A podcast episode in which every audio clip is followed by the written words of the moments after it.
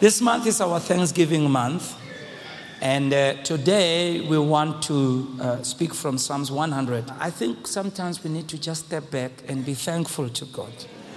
Amen. Even if the, the, the, the, the dryer tries to cheapify you, you must still be thankful. How many of you are sitting next to Chippy right now?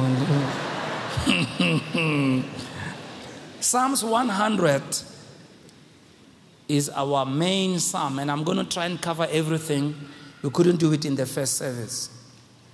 It's a very short psalm, only five verses. It starts with a, an exhortation. And I'm wondering if we have people in this house who will do what that exhortation says. It simply says in verse 1 Make a joyful noise unto the Lord. Oh! hey! No, you, you are better than the seven o'clock people. They just sat there and looked at me. Let, let, let me try it again. I know there are some who didn't, they were not ready for it, okay? Just look at them and say, Chippy, you must join me now. Just as Chippy, you must join me now. Let's read it again. It says, Make a joyful noise unto the Lord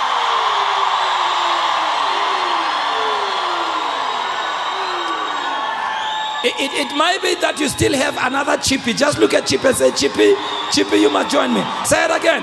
Make a joyful noise unto the Lord. Woohoo! All right. Oh, okay, I'm reading now. Don't, don't do it now. Make a joyful noise unto the Lord, all ye lands.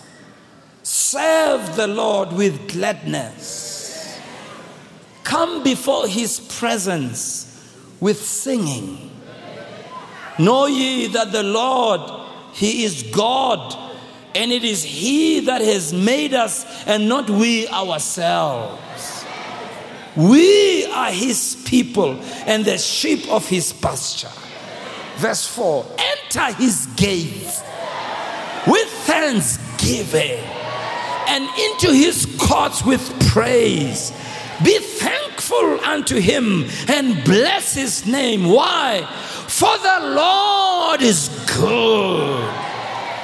His mercy is everlasting, and his truth endureth to all generations. May the Lord bless the reading of his word. Wow. I think the book of Psalms has been and is still the irreplaceable devotional guide. Used sometimes as a prayer book, even used as a hymnal by the people of God. The Hebrew title for the book of Psalms is simply the book of praises. In fact, the word Psalms means a song sung to the accompaniment of a stringed instrument. The King James uses that word Psalms. Interesting that the book of Psalms, you know, as a, as a, as a, as a young person, as a child, I also used to think that all of the book of Psalms was written by David because that's the impression we were given.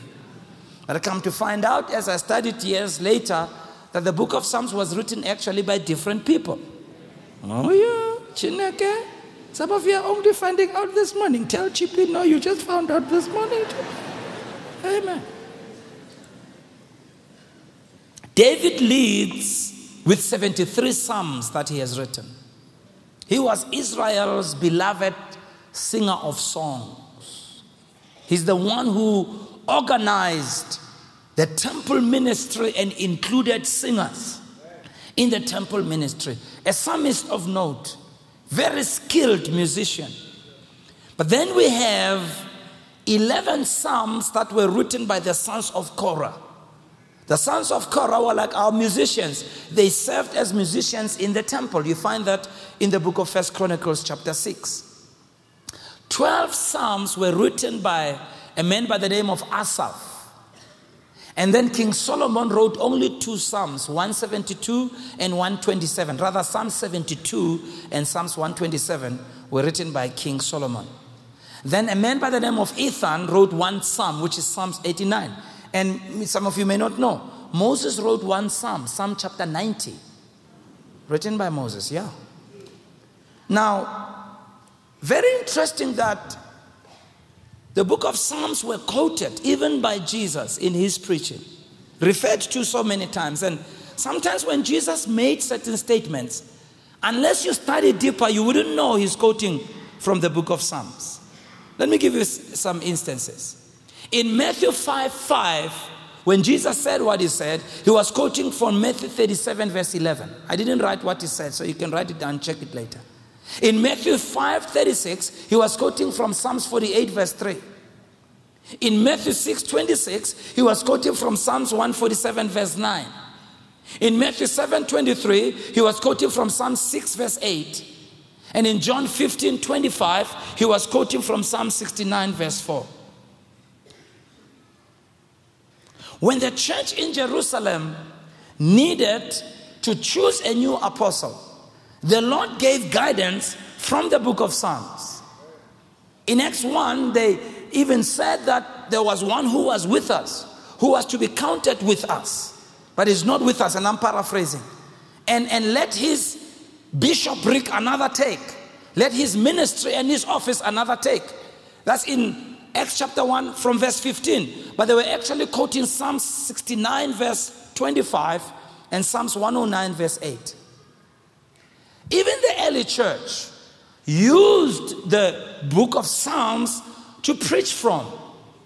The preaching in Acts 2 31 is a quotation of, Acts, of Psalm 16, verse 10. Even when the church went into persecution in Acts chapter 4, and when they were praying, they made a quotation Why did the nation rage and the people imagine vain things? They were quoting from Psalms chapter 2, verse 1. Very interesting. When Paul wrote to the church in Ephesus, in Colossae, when he taught the church in Corinth about the order of worship, when he made a reference to worship or to singing psalms, singing psalms and hymns and making melody in our hearts, he was actually referring to the very Psalms that were to be used as part of their worship. And so the Psalms should be part of even our worship, even today. It's quite interesting, really, when you study the Bible. It's very helpful and interesting when you study the Bible from the viewpoint of the book of Psalms. You'll find that the book of Psalms really studies and covers history in an interesting way. In, in, in Psalms chapter 8, we read a lot about creation. In Psalms 29, we read about the flood of Noah. In Psalms 47, verse 9, and Psalms 105, verse 9, we read about the patriarchs. And then in Psalms 105, verse 17, we read about Joseph. Psalms 114, we read about the Exodus. Psalm 67, 68, verse 7, we read about the wilderness. And Psalms 85, we read about the captivity of the children of Israel. So even in the book of Psalms, history is covered. Quite interesting that the primarily the, the, the, the, Psalms, when you read them and you summarize, it, it has to do with God and his relationship to his creation. God also and his relationship with the nations of the world, his relationship with Israel, and his relationship with his believing people. The Psalms present God, and we see God in the book of Psalms as a powerful God. But even if he's a powerful God, he's a tender hearted God, but even better, a tender hearted Father. We look at God in the book of Psalms and we find a God who keeps his promises and a God who lovingly cares for his people. See, the book of Psalms reveal even not only God, they also reveal the heart of those who follow God. I like the way they wrote. These people who followed God, they didn't try to sugarcoat their experience, they just said it as it was. We read about their faith. We read about their doubt. We read about their failures, their victories. We read about their hope for the glorious future that God has promised. It's in the book of Psalms that we meet all kinds of people in varieties of circumstances. Some are crying out to God, some are praising God, some are confessing their sins, some are seeking to worship God in a deeper way. And it's in the book of Psalms where we meet the God of creation And we learn spiritual truth from His creation when we look at the birds and when we look at the beasts of the field, when we look at the desert and the sunshine and the storms, when we look at the wheat and the chaff, the trees and the flowers. I love that song that we sing where we learn something from the mountains. re jehova mo morena wa rona re ntse re etsang re phela ka wena. Ka mengwaga le mengwaga re etsa eng? O setšhabelo sa rona. Then in the next verse e re dithaba di so tswalwe. Wena jehova o ne o le teng Oh Lord our God, how excellent is thy name in all the earth. Your glory is lifted up before all the heavens. It says, then it goes on, it says, even before the mountains were born, you were there. Oh, when we look at the mountains, we realize how big God is. We realize that God is bigger than the mountain. But we look at the mountains, we learn about God. David says, I will lift up my eyes to the hills. From whence cometh my help? My help comes from the Lord. We find that in the book of Psalms. It's in the book of Psalms where we learn from creatures of all sorts about God. We learn from horses, from donkeys, from dogs, from snails, from locusts, from bees, from lions, from a bull. Psalms 90 My horn will you exalt like the horn of a unicorn, like a wild bull. I will be anointed with fresh oil. And a simile is drawn between the strength of a wild ox and the strength of a buffalo, that the seat of its strength lies in its horns. And David says, When the anointing comes on me, I will be as strong as a wild buffalo. It's in the book of Psalms where we are taught to seek God with our whole hearts to tell him the truth and tell him everything. And to worship him not because of what he does but to worship him because of who he is. To worship him not only because of what he gives to worship him because of who he is. It's in the psalms that we learn to accept the trials that come but turn them into triumphs. It's in the book of Psalms that we learn that when we failed, we must learn how to repent and come to this very God who generously gives us forgiveness. And so, this God is described in the book of Psalms as a God who is transcendent and immanent. In other words, He's a God who is so far above us, and yet at the same time, He's a God who is personally with us in our journey. We see Him as the Most High God, but also as Emmanuel, God with us. We learn that from the book of Psalms. He is the Most High God. At the same time, He is Emmanuel. And in Psalms 100, the first thing we're told is to praise Him. In fact, verse 4 uses a noun and a verb. Says, Enter His gates with thanksgiving and enter into His courts with praise. Be thankful unto Him and bless His name, which literally means make a confession for thanksgiving. In other words, it's telling us to come before God with praise in our hearts. We praise Him for who He is. We praise Him even if we lack nothing. In Psalms 100, we are given an admonition to thank the Lord for who He is and what He has done. We are told to thank Him. So I want us to look at several passages, five verses, where we learn five ways in which we can be thankful. Five verses. Number one, verse 1 says, Make a joyful noise unto the Lord. Not unto anybody else, unto the Lord. Not unto anybody who's trying to help you, unto the Lord. We are thankful to people, but we make a joyful noise unto the Lord. One translation says, Shout triumphantly to the Lord, all the earth. Number one, it means God deserves our praise.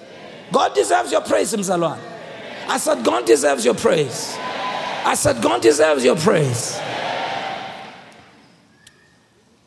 One theologian writes as follows in the Jewish Encyclopedia. He says, and I quote, No language has as many words for joy and rejoicing as the Hebrew language does. End of quote.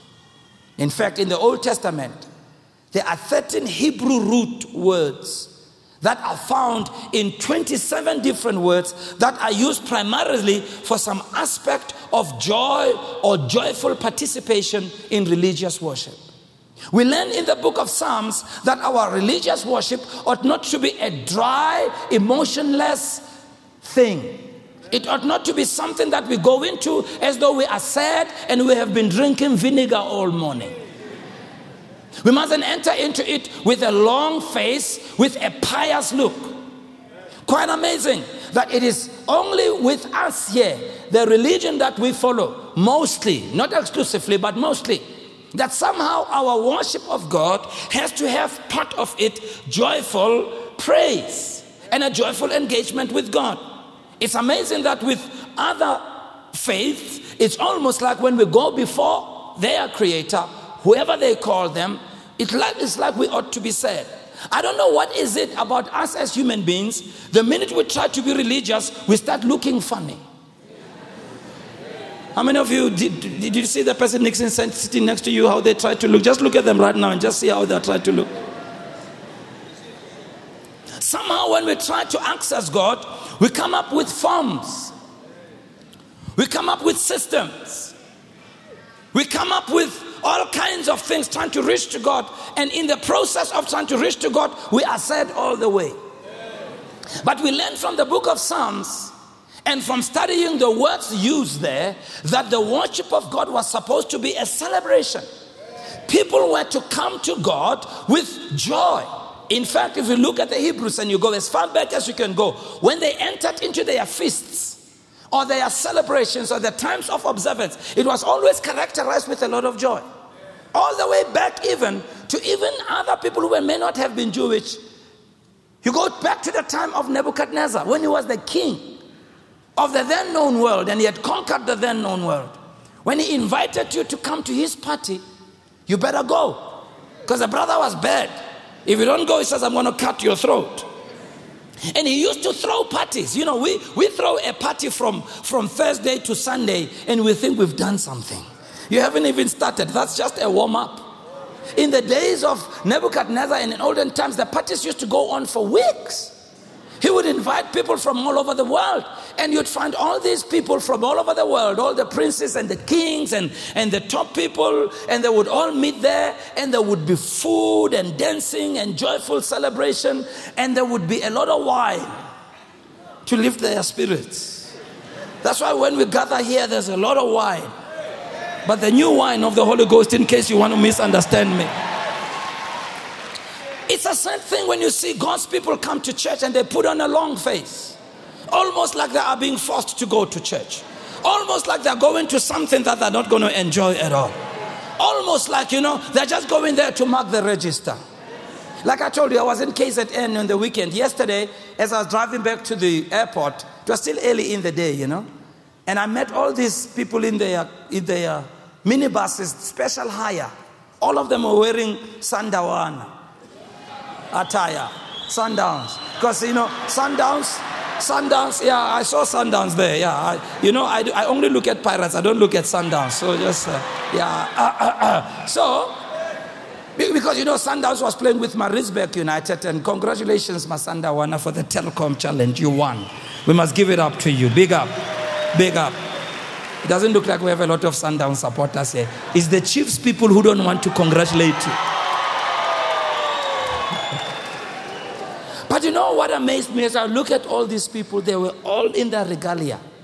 They had bought the attire of Sunday. Some of you don't even buy our t shirts. I'll go deeper. Yeah, I will go deeper. And I will go more serious. and they were out of sorts. I mean, it was still early in the day, but some of them you could see that the guy is out. He had that deep in the bottle cake. He's drunk too much. But they were happy. They were excited. So when I saw them, I thought, oh, the match probably is starting at 3 o'clock. No, they said, no, it's starting at 8 p.m. I said, 8 p.m. They are already here. At 1 o'clock, 12 o'clock. Some of you, when church starts, even when we do the praise, you're not here yet. Some of you just arrived now. Look at Chippy behind you and say, Who here? Who here? You know, I was thinking about it. I said, Can you imagine if we as God's people could make up our minds, I am going to worship God. I'm going to come with joy and, and thanksgiving. Remember, Barcelona, we are not inside a church. No, this is just a building that houses the church. You are the church.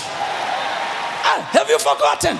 God said, I will no longer dwell in houses made with hands of men.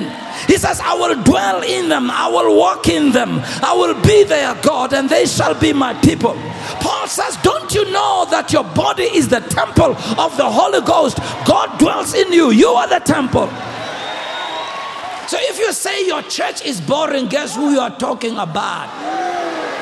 Uh-huh. If you say there's no anointing in my church, guess who you're talking about?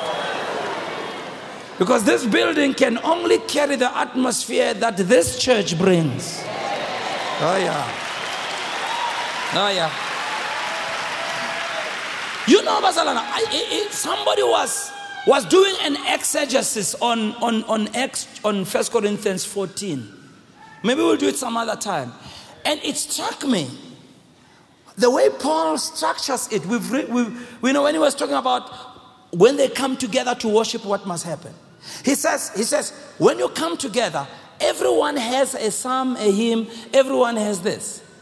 And I thought, what a, what a different approach. They came to church to give. Ah, you didn't get that. He says, when you meet, everyone has. So you came to church to share with us your journey during the week. People come to church to get. Some of you, you came here, oh, pap. lefatshe le go shapile chipi o tlile mona o mona batla bona re o eng o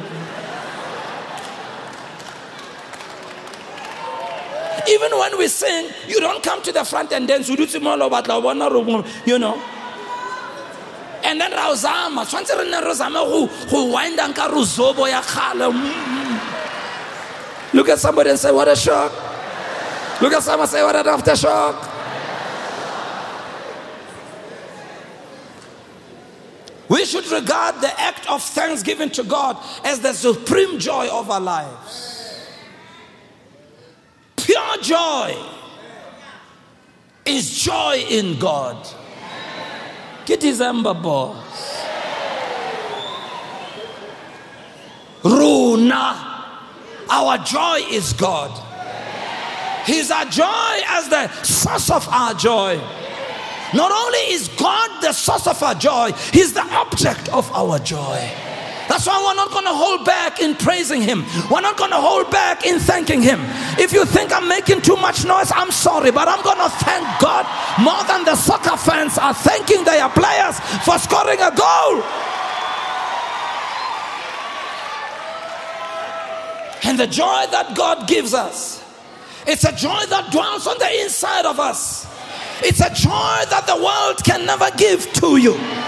It's a joy that wells up on the inside of you.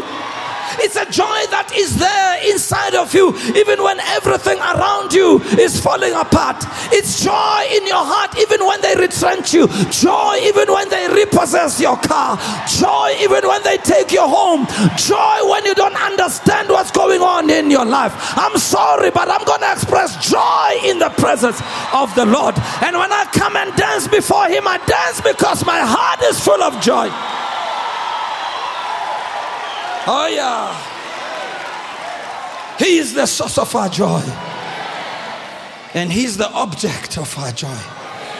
Not ashamed to praise God and thank Him. Not ashamed to raise my hands in thanksgiving to Him. Not ashamed to raise my voice to Him. Do we have people in the house? I'm not afraid to thank Him and raise my voice and thank Him.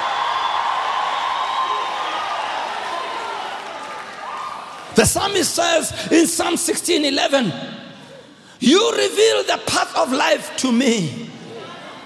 In your presence is abundant joy. In your right hand are eternal pleasures. Other people have to drink something to be joyful. We don't have to drink anything. This joy, when we have it the following day, harana babalas, sklamatlama. Oh, do I have people in the house? And once you have drunk of this joy, once you have drunk of this new wine, there's no other wine that will help you. Once you are hooked on the most high, there's no other high that can be higher than the most high.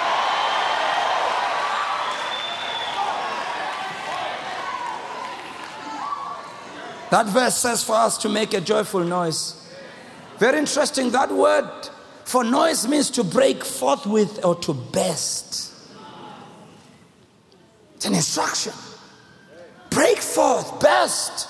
It sends the imagery of someone who is so full of an emotion that they're unable to contain themselves. See, this is why I've said to you you can't show someone how to praise God. No, no, no. Your expression of praising God is dependent on the extent to which what He has done for you means for you. You know, when I was in Bible school, I had a friend of mine who didn't like the way that I like to laugh. You know, I like to laugh a lot. I like to laugh. Even today, I like to laugh. I still laugh. I, haven't gotten cured. But he's this religious guy. We're in Bible school, thank God. So one day he called me to his room. Sat me down, and I was wondering, what is he going to tell me? Opened his Bible. And he said, I'm very worried about you. I said, Why? He says, You, you laugh too much. okay. He says, Don't you know Jesus never laughed? Serious. Yeah, I've never seen any verse where Jesus laughed. I've never seen any verse where Jesus ever made noise or anything. Mara. Everybody that he touched.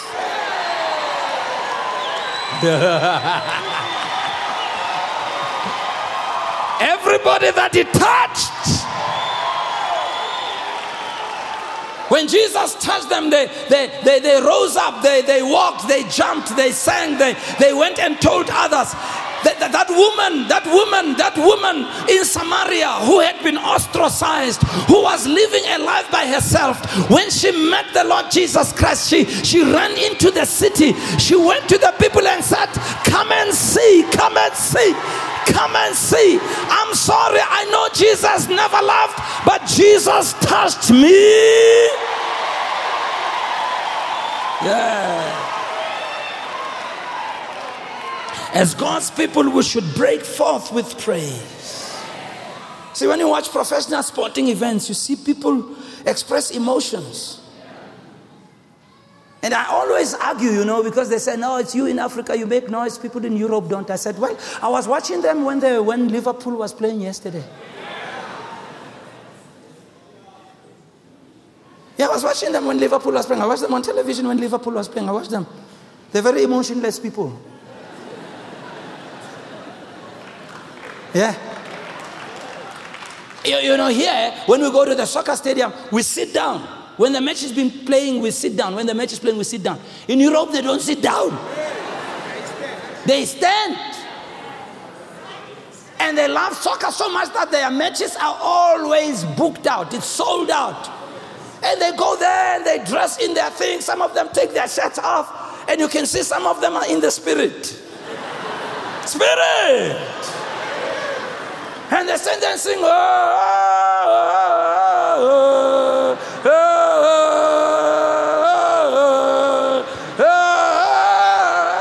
These are the emotionless people, guys. Come on now.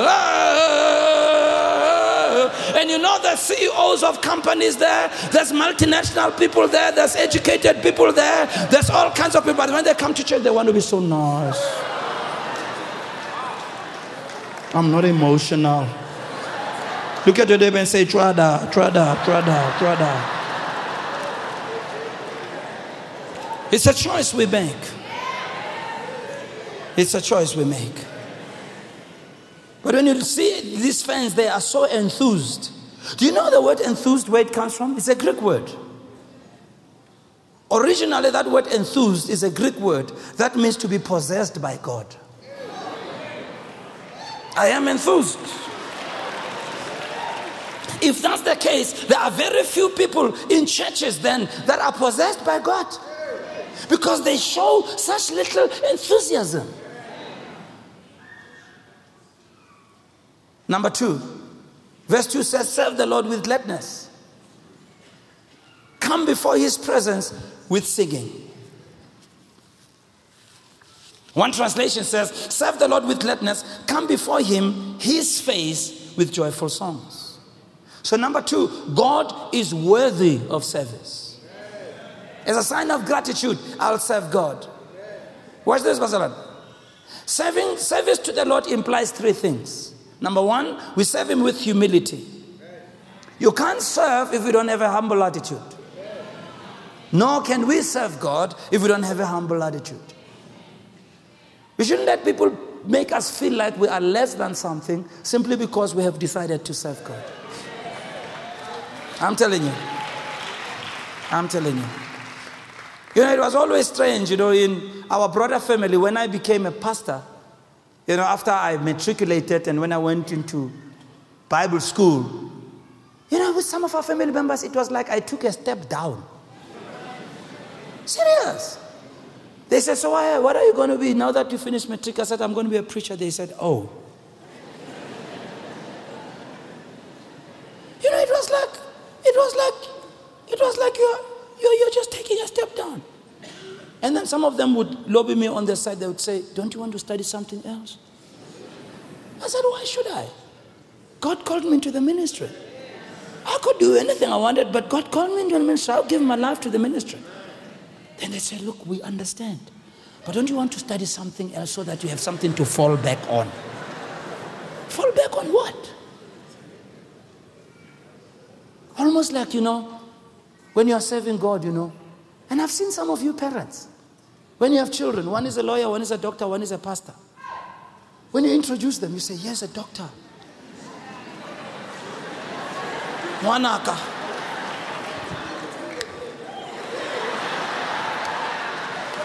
ke lawyer mara o yena ke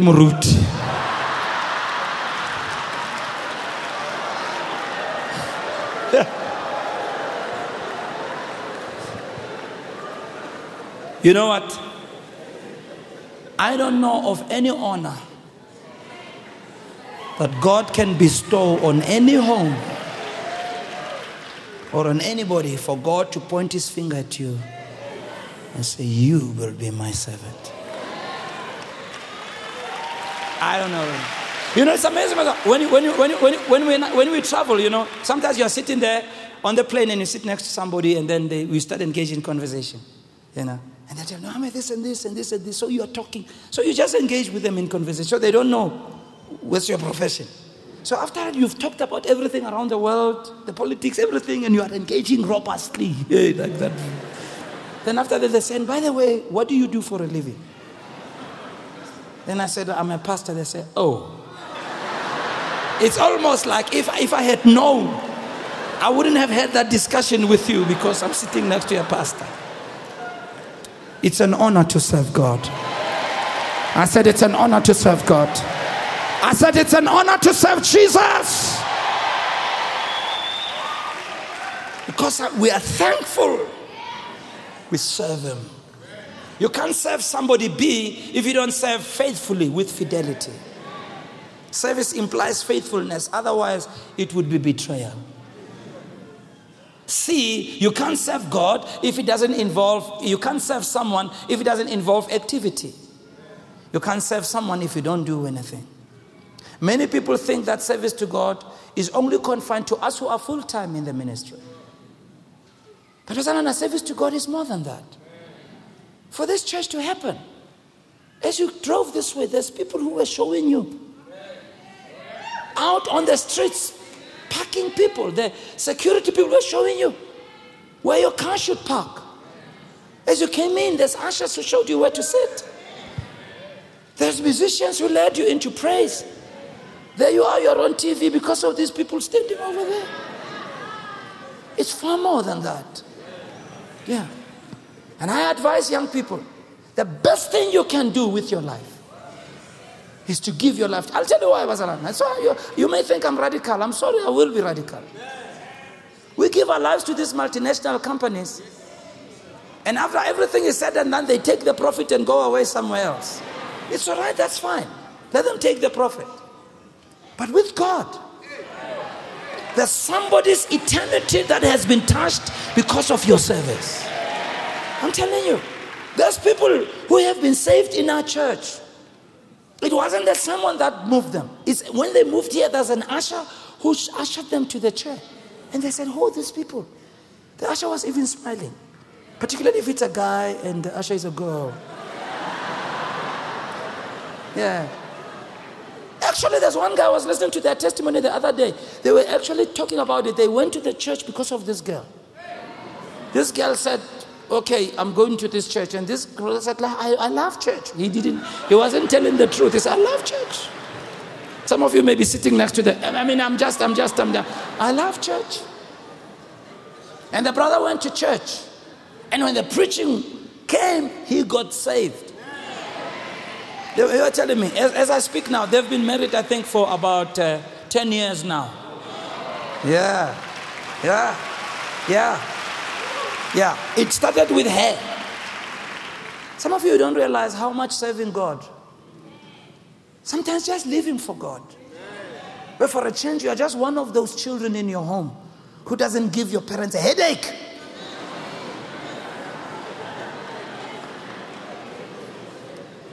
Yeah. I was talking to someone not long ago. I won't go into details. And, and I won't tell you whether they're male or female. This person was telling me about their son. They themselves are in a space where they're not sure about this God thing. That's why they told me straight. I'm not sure. But then they start raving about their son. But I've got this boy. He loves God. And I'm listening to this person and I'm listening. So, oh. This boy is disciplined. He prays, does this, does this.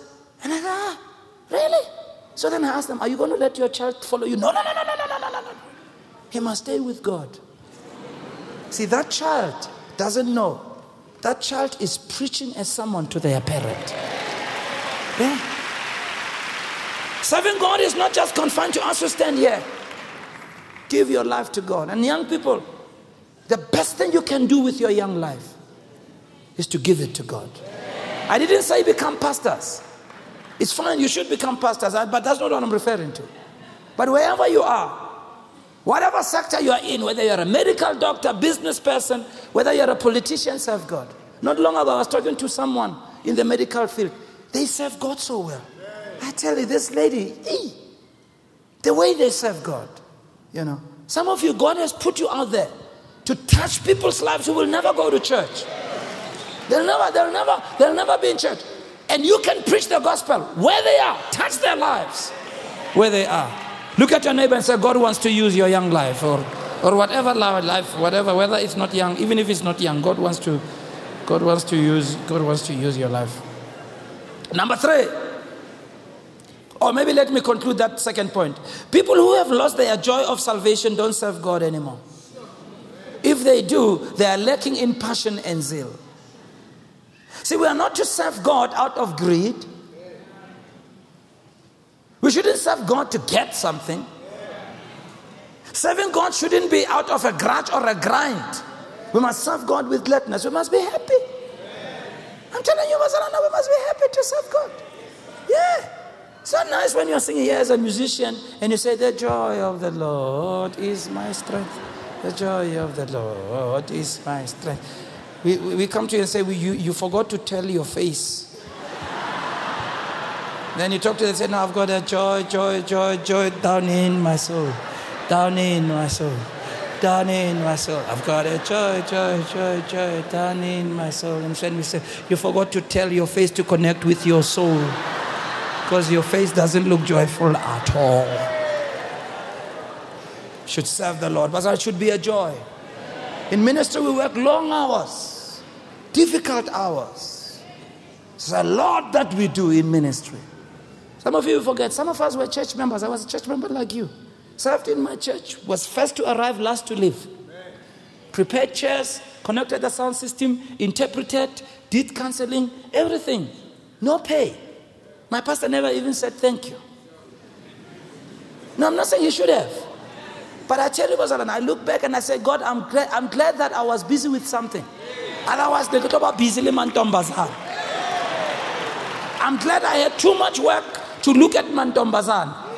Yeah. Oh, mantombazan, ale rata ke It's too late, yeah, so don't worry, all right, yeah. But I was glad, and then I realized, see, if you have too much time on your hands, yeah, it's December now. Some of you are at home. Ah, and it is in this time where people get into all kinds of mischief. Why don't you find a way to win people to the Lord in December? To pray for people in December. Thank you for the few half hearted clappings in the house. Number three, it says, He alone is God. It says, Know ye that the Lord, He is God. One translation says, acknowledge that Yahweh is God. In other words, no one else deserves our service like God does. So, number three, He alone is God. Before our career, He is God. Before our family, He is God. Before our children, He is God. Before our husband and our wives, He is God. Now, I know sometimes people don't like it when we say that. But God is bigger than all of us. Yeah. Yeah. If I tell my wife not to follow God, she should just not listen to me. I'm the head of the home. So, God is bigger than you. You don't like the sermon? He is God. God is our motivation for service with gladness. We live with that attitude because we serve God. He's the one who made us, we are His. Our thinking should be that we are there to serve God. He made us His own. Therefore, we, we, we sell ourselves to Him like we used to sell ourselves to all kinds of things. He alone is God. We have no claim on anything in our lives. If God tells me to give my life to Him and serve Him as a minister, the only answer is to say, Here am I, Lord, sent me. We have no right to our own lives. If God tells me to give my car to somebody, I will. I have no claim to it. The earth and the fullness thereof, it belongs to God. We are His people. We are the sheep of His pasture. We are His representative here on earth. He's the one who leads us, who guides us, who protects us, provides for us, comforts us, prospers us. He alone is the source. With what we have, we, we thank God for people that God has used in our life, but we thank God for who He is. We know that He used them as a channel, but we direct everything to God. And this is why, therefore, when God has been good to us, we don't turn our backs on Him. When we have drunk from the well called God, we don't soil it. When we drink from the stream of His goodness, we must remember that He is the fountain of everything in our lives. Therefore, when He asks of it from us, we shouldn't say no. Number four, He's worthy of our praise. He says, Enter His gates with thanksgiving. As we said, the Israelites came praising God, but it was even interesting when the Ark of the Covenant was there. In their case, they could only experience the presence of God when the Ark of the Covenant was there because that's where God resided. In our case, the presence of God is everywhere and inside of us. And all of us who trust Him, and He has forgiven our sins, we can always experience His presence. Even though we may not feel it, it may not be obvious He's there. Means wherever we are, we cannot escape His presence, even in your darkest hour. You may be sitting in this place, feeling like this year wasn't good for you. And when you look at things that have happened, it may seem like God has forgotten you. But I'm here to tell you that He made a promise I'll never leave you, I'll never forsake you. There are times in our lives where we don't have all the answers and life doesn't make sense. But I was telling somebody not too long ago if you hang around long enough, you'll find out in the final analysis somehow God knows how to sort things out for you. If you look at the trajectory of your life over a span of many years, even though you've had ups and downs and ups and downs and detours, when you look at the graph, you'll know that at least the graph is on the upward side, at least. That even if it may not have been that obvious that your life is going up, bigger mover. Oh, Jesus. Oh, Jesus. You realize how far God has brought you. And the Bible tells us, therefore, not only to thank God, but to bless God. Now, this is very strange. We know that a blessing can only be transferred from a greater one to a lesser one. How then can we bless God when God is the greater and we are the lesser? Well, the blessing in this instance is not about imparting, but it describes an expression of thanksgiving and a recognition that God is the sole source of our meaningful life. So when we bless God, we are simply saying, God, you are the sole source of everything. We bless God. We bless the name of the Lord. Now remember, why do we bless his name? Why don't we separate him from his name? The reason is this as it is in our culture, it was in the Hebrew culture and many cultures of the world. A name speaks of a person's character, a name is prophetic and historical. So we bless the name of the Lord because we can't separate his name from his character. So when the scripture tells us to bless the Lord, it is telling us to profess who he is, what he does, to acknowledge who he is and what he does, to accredit him, to recognize him, to confess our words and our deeds. That's why when we come here and we raise our hands and we say, What shall I render to Jehovah? When we raise our hands and we say, You are Alpha and you are Omega. When we raise our hands and say, Jehovah Mudimu waruna, wena. When we raise our hands, we are declaring who God is. If you are living without gratitude, unfortunately, you live with deception. That you are somebody else's responsibility and that good things never come your way. Gratitude is displayed when we bless God, even when things are not so great. In conclusion, the last verse says, The Lord is good. Verse number last, number five, God is good. This is why He's worthy, because He's good. One translation says, The Lord is good, His mercy is everlasting, and His truth endures to all generations. One translation says, The Lord is good and his love is eternal, his faithfulness endures to all generations. Here's why we give praise to God. We are told that when we enter his gates with thanksgiving and when we serve him with gladness, he's good, he has mercy on us, and his truth is without end. There's no one else, Bazalana, who is faithful and truthful and merciful. You know, this world is a strange world. We live in a world where you can do all kinds of things for people, but at the end, they just never ever become truthful and faithful to you. And so, how do we make get to a point where we can maintain this attitude of gratitude, where we can recognize all the time that God is good? So you, you can only see that God is good when you look around. First thing you must do is take a note. Take a note. What I mean by this is Live with awareness. Become aware. Open your eyes of the world around you. It will shock you. You'll be surprised that you have things that other people don't have. You'll be shocked that what you complain about, would be a blessing to somebody else.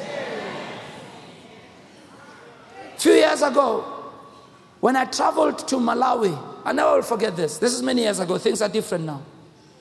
I visited a friend of mine in Lilongwe. And then he took me on a trip. We drove for five hours to some other part of Malawi. I don't even remember which part it was. But as we drove, we drove through a very big portion that was just desert almost. No houses, no development, no anything for the most part. Now and then we would see these villages and these settlements. And I remember in my mind thinking, I wonder, the people who live here, what is their source of sustenance? Finally, five hours later, we got to our destination.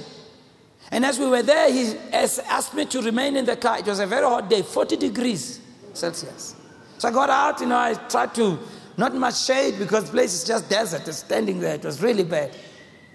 As I'm standing there, there's a bus that drove by going into the city. Now, we just driven from the city. It took us five hours to get there in a car. Imagine the bus going there. And so I, I, I tried to ask him about the bus. He said, This bus only passes here once a day. If you live in this area, if you miss the bus, yeah. And then, uh, and then, and then he said, I wait here. So he went, goes into this, I can't call it a house, but it's not even a mkuku. You know, when we do a mkuku here, we use corrugated iron. Over there, it's plastics and cardboard. Yeah. He goes into the house, plastics and cardboard. Comes out with an elderly man, senior man, who's wearing winter pajamas, blazing hot sun, 40 degrees Celsius. So he talks to him. They spoke in Chichewa. I couldn't hear what he's saying. So afterwards, when, when we were about to leave, I met this man, greeted him, and then I asked Steve, um, Steve, uh, who's the gentleman? He said, This is one of my pastors. I said, Look at your pastors. Is he not well? He said, No, he's okay. Why? I said, But he's wearing pajamas. He said, That's all he has for clothes. Oh, yeah. That's all he had. Winter pajamas, barefoot, as we drove, I thought about the suitcase I had. Ah,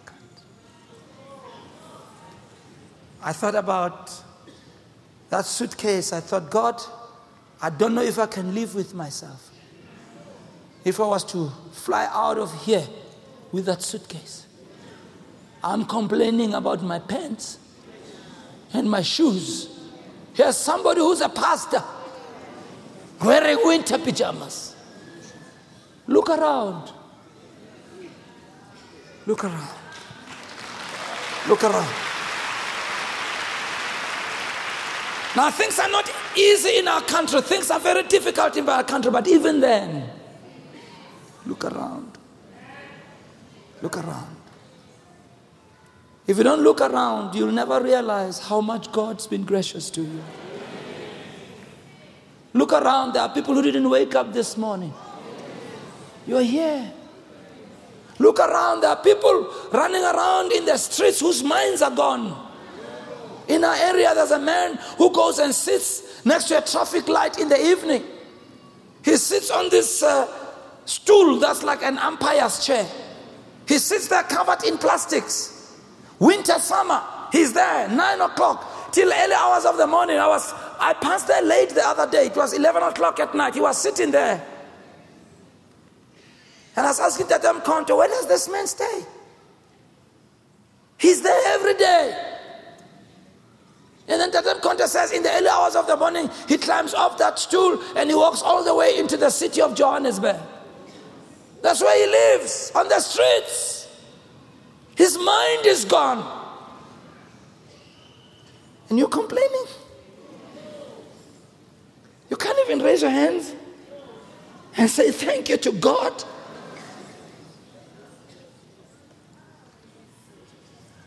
You can't even raise your voice and thank God. Oh. Oh. Look around. You'll be thankful. Number two, take an inventory of your blessings. Count your blessings. You may not be where you want to be, but my goodness, God has brought you a long way. Maybe you didn't reach all your goals this year.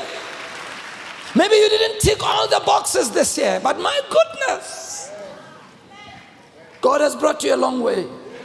Think about the times when the enemy tried to take you out.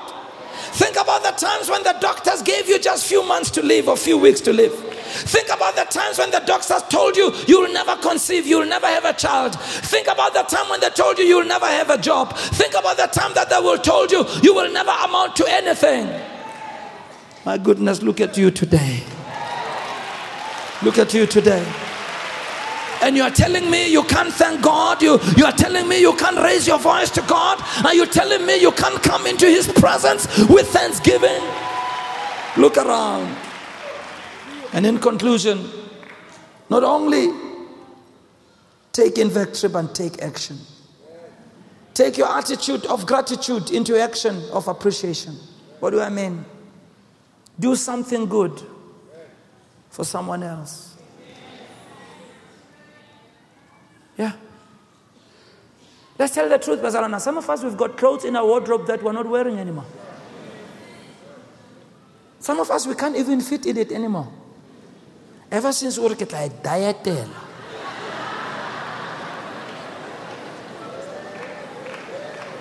And you've skipped several sizes already. It's too late. It is so old that it's no longer in fashion.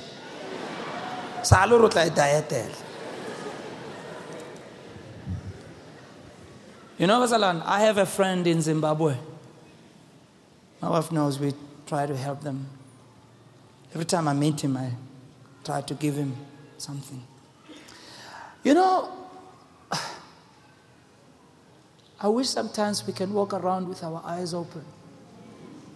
I'm telling you. There's people in this world of ours who are suffering.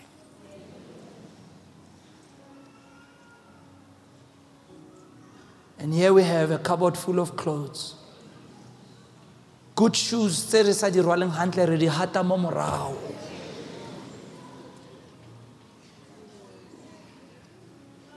Someone else out there can use them. I cried the other time when this man had an accident on his farm in Zimbabwe. He had an accident with a government official. He was knocked off his tractor, fell and broke his pelvis. When he went to hospital, the hospital didn't have, couldn't help him. They didn't even have painkillers. I remember one day when he phoned me, I told my wife that I'm flying there. I flew to Bulawayo. When you see him in hospital, this is a guy who used to be involved in guerrilla warfare. This is a tough man. It's not a person who just cries at the drop of a hat. But as I was with him in his ward, he was weeping. The pain pelvis broken. No painkiller. Doctors told him, there's nothing we can do. We can't take you to theater, the resources are not there. I sat there thinking, God, I, I, his family came and I said, you know what, guys, I, I don't want to give you false hope, but I'm going to pray for my friend. Let's trust God to heal him. Pelvis was in a very bad shape. He wasn't walking. And we prayed. Two weeks later, got out of bed, started walking. As I speak, he can walk fully.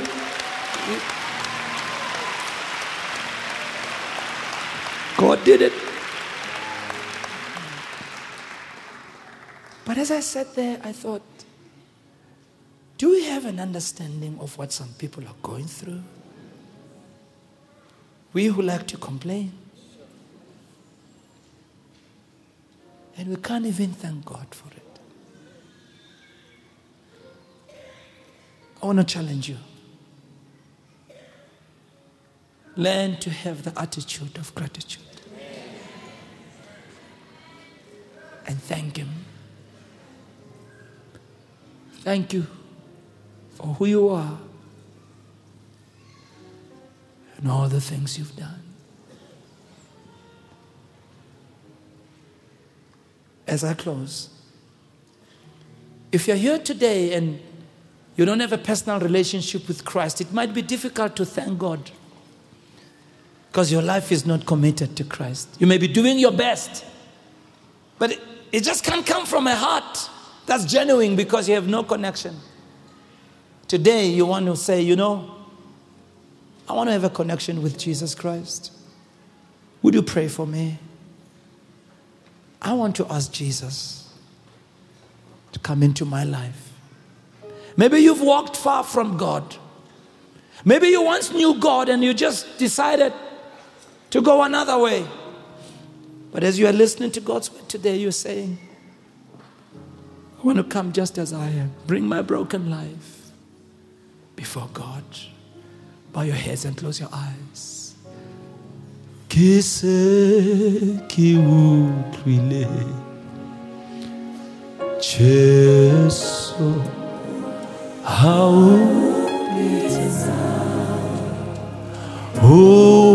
na